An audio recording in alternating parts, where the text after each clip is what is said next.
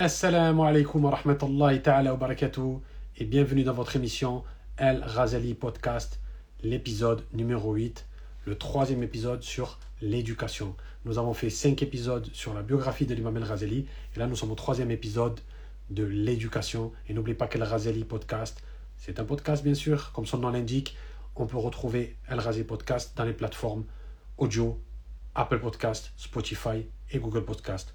Vous allez sur Apple Podcast, Spotify, pardon, et Google Podcast, vous tapez El Razali Podcast et vous tombez, Inch'Allah, à partir de demain, Inch'Allah, sur l'épisode. À chaque fois que vous voyez un épisode en live, le lendemain, il a un podcast, Inch'Allah, et bientôt sur YouTube. Alors on attend que tout le monde arrive petit à petit et on va commencer sur le troisième épisode de l'éducation selon El Razali, qui est le huitième épisode du podcast. Le troisième épisode, Inch'Allah, sur l'éducation parce que c'est quelque chose d'important, l'éducation.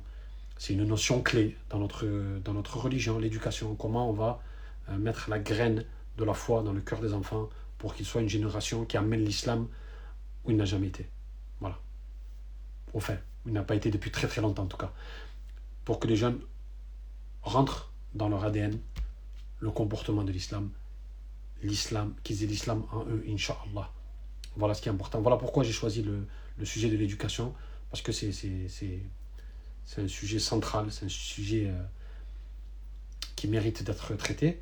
Et je m'appuie sur les textes de notre cher Cheikh Al-Razali, euh, un traité. Il parle de l'éducation. Je l'ai coupé en plusieurs épisodes. Seulement 20 minutes d'émission, comme vous savez, justement pour pas que ça soit trop dense, pour pas que ça soit trop euh, didactique et qu'il y ait trop de notions à apprendre et après c'est compliqué une, une, émission de 20 minutes par semaine. Alhamdulillah, pour le réécouter, prendre des notes. on en apprend, Inch'Allah, grâce à l'imam Ghazali. Bismillah. Bismillah ar-Rahman ar-Rahim. Salat salam ala Sayyidina Muhammad. Sallallahu alayhi wa sallam. On va commencer. Alors, on va parler de, de l'école, bien sûr, l'école. Les responsables de l'éducation des enfants, c'est Sheikh al-Ghazali qui parle. Hein. Les responsables de l'éducation des enfants doivent concentrer leur attention sur l'éducation religieuse. Numéro 1 numéro un. C'est clair. Les responsables de l'éducation des enfants doivent concentrer leur attention sur l'éducation religieuse, en leur inculquant d'abord les principes et les fondements de la religion. C'est comme ça qu'on commence à apprendre la religion aux enfants, c'est en leur apprenant les principes et les fondements. On va leur apprendre la prière. Enfin, il faut qu'ils sachent les piliers de l'islam, les six piliers de la foi, on leur apprend les principes et les fondements, les fondations du dîme. Il faut qu'ils connaissent les fondations. Qu'ils sachent qu'il y a la prière, il y a le jeûne, il y a le pèlerinage. Très très trop, très très tôt, pardon, il faut qu'ils soient au courant que tout ceci existe dans l'islam. Quand il atteint l'âge de 7 ans, l'enfant, quand l'enfant atteint l'âge de 7 ans, il doit être tenu de faire ses ablutions rituelles et ses prières, ainsi que quelques jours de jeûne durant le mois de Ramadan jusqu'à ce qu'il soit suffisamment fort pour accomplir le jeûne complet. Donc, c'est de la pédagogie. Au début, on apprend les principes. Au début, on est seulement dans l'apprentissage. On n'est pas encore dans la tâche. On n'est pas encore dans l'action. C'est-à-dire qu'on inculque des notions, des données. Et ensuite, on dit à l'enfant, maintenant que tu as ces données dans ta tête, ça y est, tu as, as compris, tu les as acquises, ces données, il faut pratiquer. Donc, ce que l'imam Razali dit, c'est qu'à partir de l'âge de 7 ans, il doit être tenu de faire ses ablutions rituelles et ses prières, ainsi que quelques jours du mois de Ramadan. Donc, on commence, il commence à s'exercer. Ça y est, c'est le mini musulman là. Il débute. Il commence à faire le dos. Il a appris quelques sourates euh, au préalable. Il commence à faire la prière comme un grand. Le Ramadan arrive. Il fait quelques jours de jeûne. Ça y est, il est dans la pratique. Voilà. On lui montre que l'islam, ce n'est pas que un apprentissage. Très, très, très tôt, l'islam, ce n'est pas qu'un apprentissage. Et l'islam, ce n'est pas non plus que des pratiques. Il faut que ça soit les deux. On apprend et on pratique. On apprend et on pratique. Il faut qu'il y ait les deux. Et c'est ça que l'imam Razali dit, on inculque ça à l'enfant très très tôt. Lui faire comprendre que, d'accord, tu as appris, pas de souci, il faut que tu aies des notions. Mais à un moment donné, il faut pratiquer. C'est pas juste une matière scolaire. Ce hein. C'est pas de l'histoire géo, euh, l'islam. Juste tu apprends et tu as tout dans la tête. Et quand on te pose une question, tu réponds. Non, il y a de la pratique derrière, bien sûr. Il y a une notion transcendantale. Il y a un lien vertical avec le divin. Et il faut pratiquer donc pour avoir, pour renforcer ce lien, Inch'Allah. Donc, il jeûne quelques mois de ramadan, il commence à faire les ablutions, la prière, il quelques, euh, quelques jours du mois de ramadan, pardon, jusqu'à ce qu'il soit suffisamment fort pour lui accomplir le jeûne complet.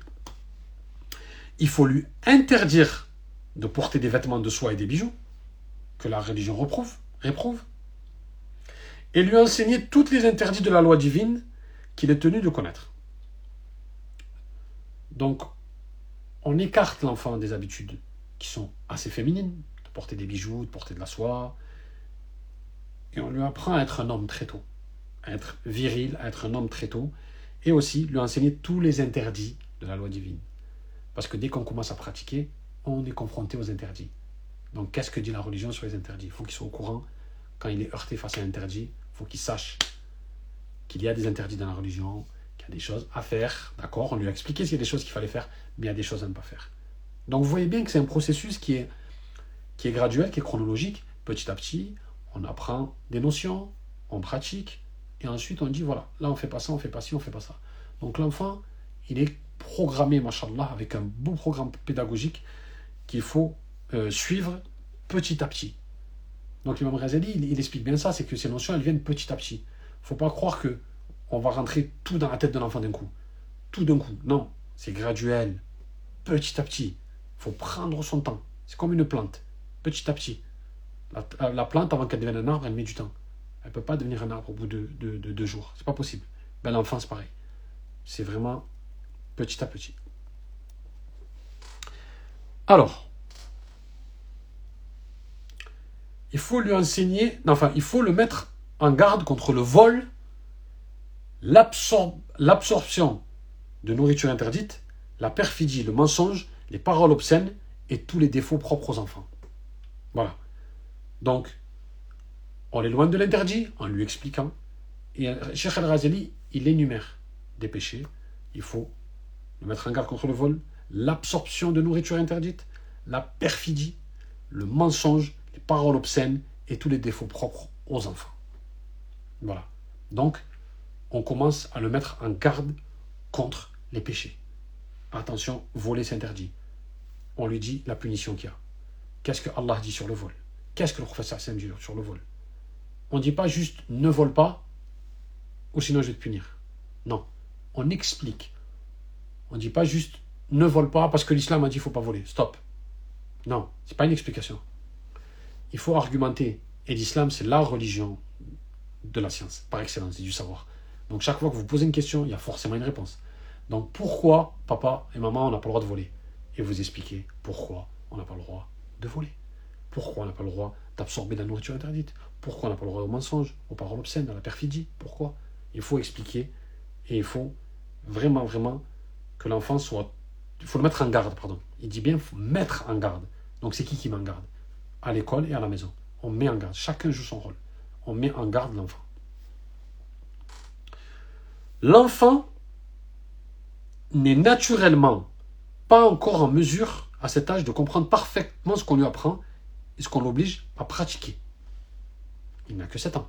Il ne va pas comprendre tous les tenants et les aboutissants de ce qu'on va dire. Ça, c'est sûr. Mais il ne faut pas croire qu'on parle à un mur. Non. Il faut toujours parler. À un moment donné, ça résonnera chez l'enfant. À force de lui avoir répété à 7 ans, à 8 ans, à 9 ans, à 10 ans, ça va résonner en lui. À un moment donné, il va comprendre. À un moment donné, il va comprendre. Comme une prof d'anglais qui dit, dans ma classe, on parle anglais. Elle va commencer à parler, on ne va pas comprendre. Mais au bout d'un an, deux ans, trois ans, on va converser avec elle à la fin ça ne servira pas à rien parce qu'on sera familier à, tous les mots qu'elle a pu dire.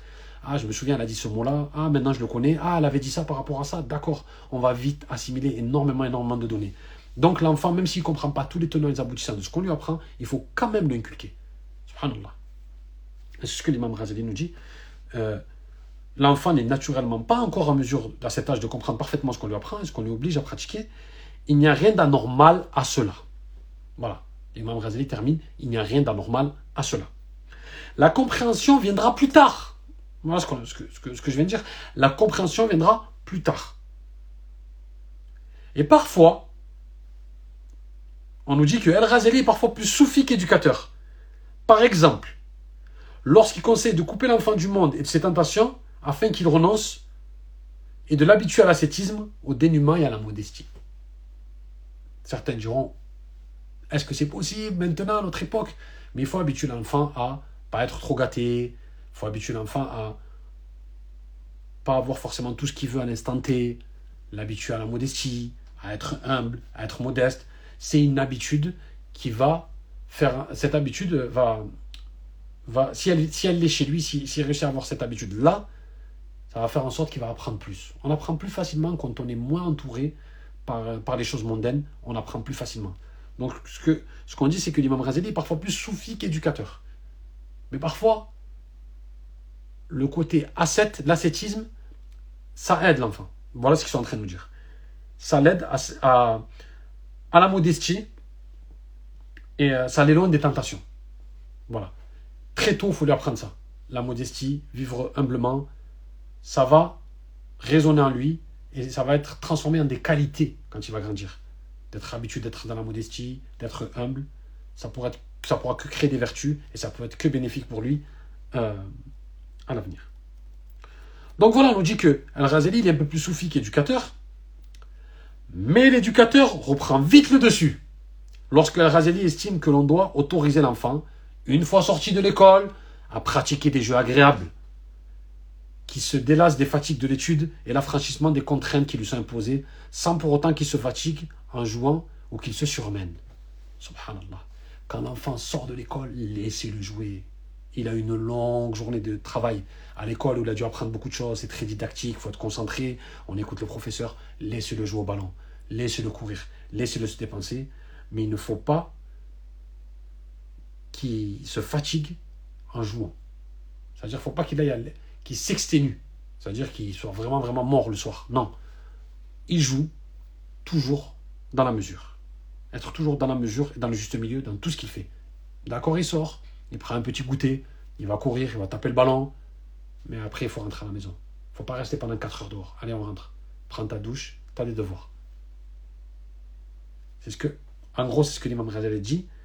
Une fois sorti d'école, il peut pratiquer des jeux agréables qui le délassent des fatigues de l'étude et l'affranchissement des contraintes qui lui sont imposées, sans pour autant qu'il se fatigue en jouant ou en se surmenant. Et c'est très très important.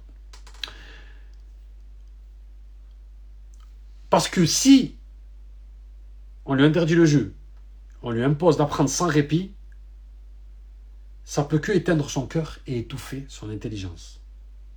Et ça va le remplir d'amertume et le dégoûter de l'étude au point qu'il recourt à des subterfuges pour y échapper. Si on impose à l'enfant que les études, que les études, que les études, sans répit, ça ne peut que éteindre son cœur, je cite, et étouffer son intelligence. Ça va le remplir d'amertume et le dégoûter des études au point qu'il recourt à des subterfuges pour y échapper. Donc il faut faire attention dans notre façon, euh, la relation qu'il y a entre l'enfant et les études. Certains parents poussent. Je veux que mon enfant soit médecin, je veux qu'il soit avocat. Donc allez, vas-y, révise, révise, révise comme un dingue. Il faut que tu apprennes, sinon tu n'y arriveras pas. Non. faut pas trop, trop, trop pousser l'enfant. Ce que Cheikh nous explique là. Ça va éteindre son cœur et étouffer son intelligence. Parce qu'il a l'impression que de travailler sans répit. Et ça va le remplir d'amertume et le dégoûter des études. Vous imaginez? Il va être dégoûté parce qu'il a l'impression de faire que ça. Alors qu'un enfant a besoin. C'est pour ça que j'ai dit qu'il faut comprendre un enfant. Si on ne le comprend pas, si on ne comprend pas le mécanisme d'un enfant, comment ça marche un enfant, on ne peut pas l'éduquer. il va avoir recours à des subterfuges pour y échapper. Il va vouloir mentir. Tu as fait tes devoirs Oui, je les ai faits. Il va sortir dehors, mais en fait, il ne les a pas fait. Il va essayer de mentir. Il va essayer de trouver des subterfuges, comme dit Imam Razali, pour échapper aux études. Et ce n'est pas le but. L'enfant qui obéit à son éducateur, il a une excellente morale et intellectuellement, il progresse dans ses études. Enfin, s'il progresse dans ses études, et s'il obéit à son éducateur et montre qu'il est excellent dans les études, il doit être honoré et loué en public.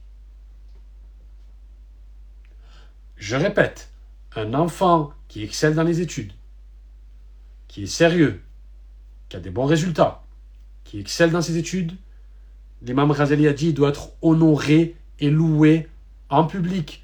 Combien d'enfants viennent montrer la note au papa et à la maman? Le père, il est en train de regarder le foot, il dit euh, Ouais, ouais, pas mal. Il, change, il change de chaîne. L'enfant vient de te montrer qu'il a été excellent. Il vient de te montrer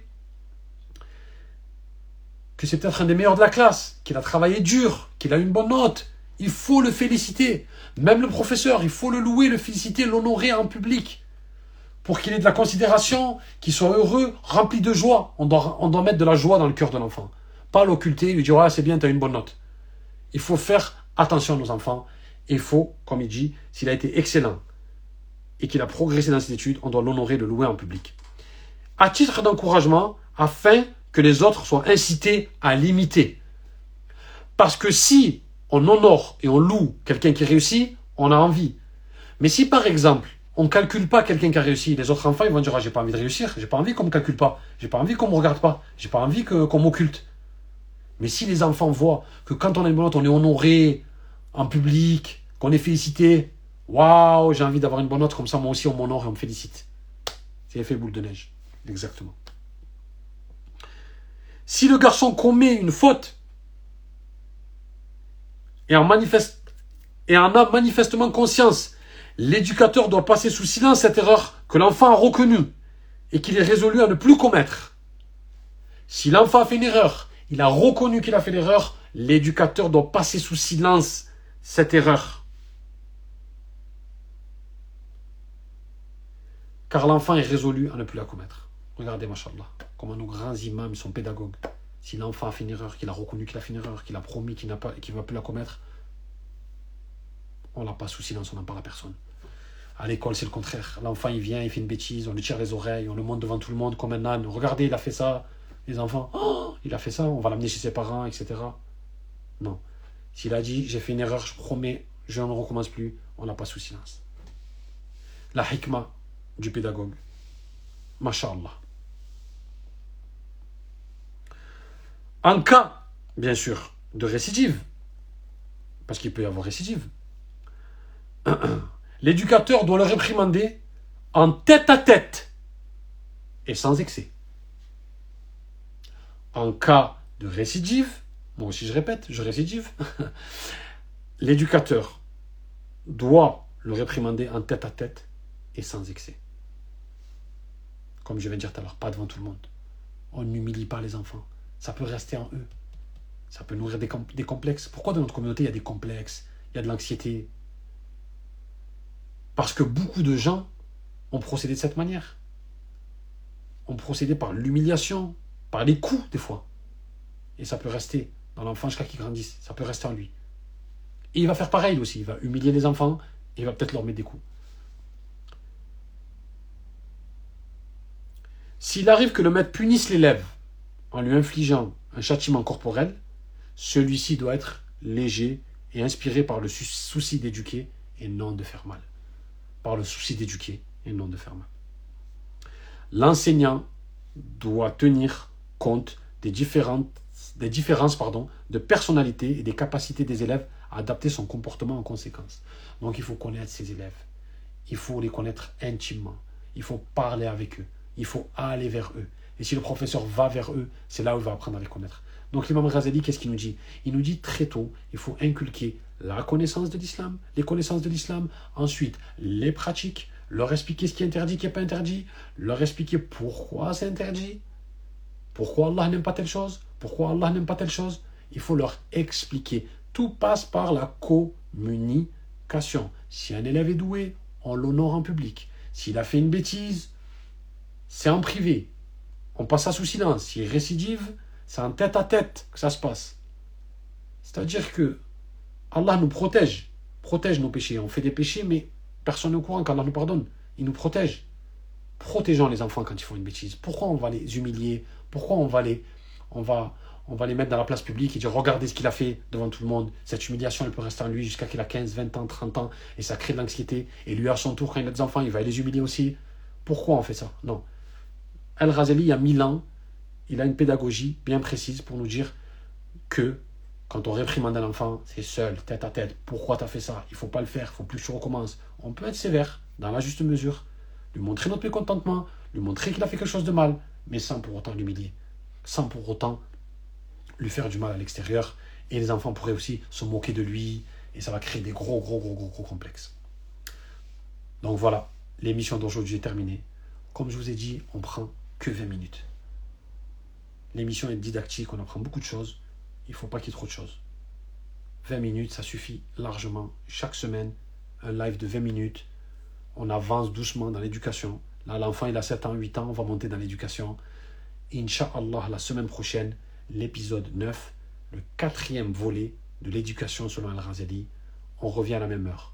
Par contre, il y a un grand changement dans Al-Razali Podcast. C'est que Al-Razali Podcast sera sur le compte ATEC HB3. Il ne sera plus sur ce compte. Parce que je me suis rendu compte que ce compte n'a pas assez d'abonnés. Et le compte ATEC HB3, il a beaucoup d'abonnés. Donc le prochain épisode, ce sera sur mon compte, Inch'Allah. Mais toujours à la même heure, 19h, le mardi prochain, Inch'Allah. Et n'oubliez pas qu'à partir de demain, vous pouvez retrouver cet épisode si vous, êtes arrivé qu'à la fin, ou si vous voulez le partager à un ami, ou si vous connaissez des parents qui ont des enfants, que ça va leur servir, Inch'Allah.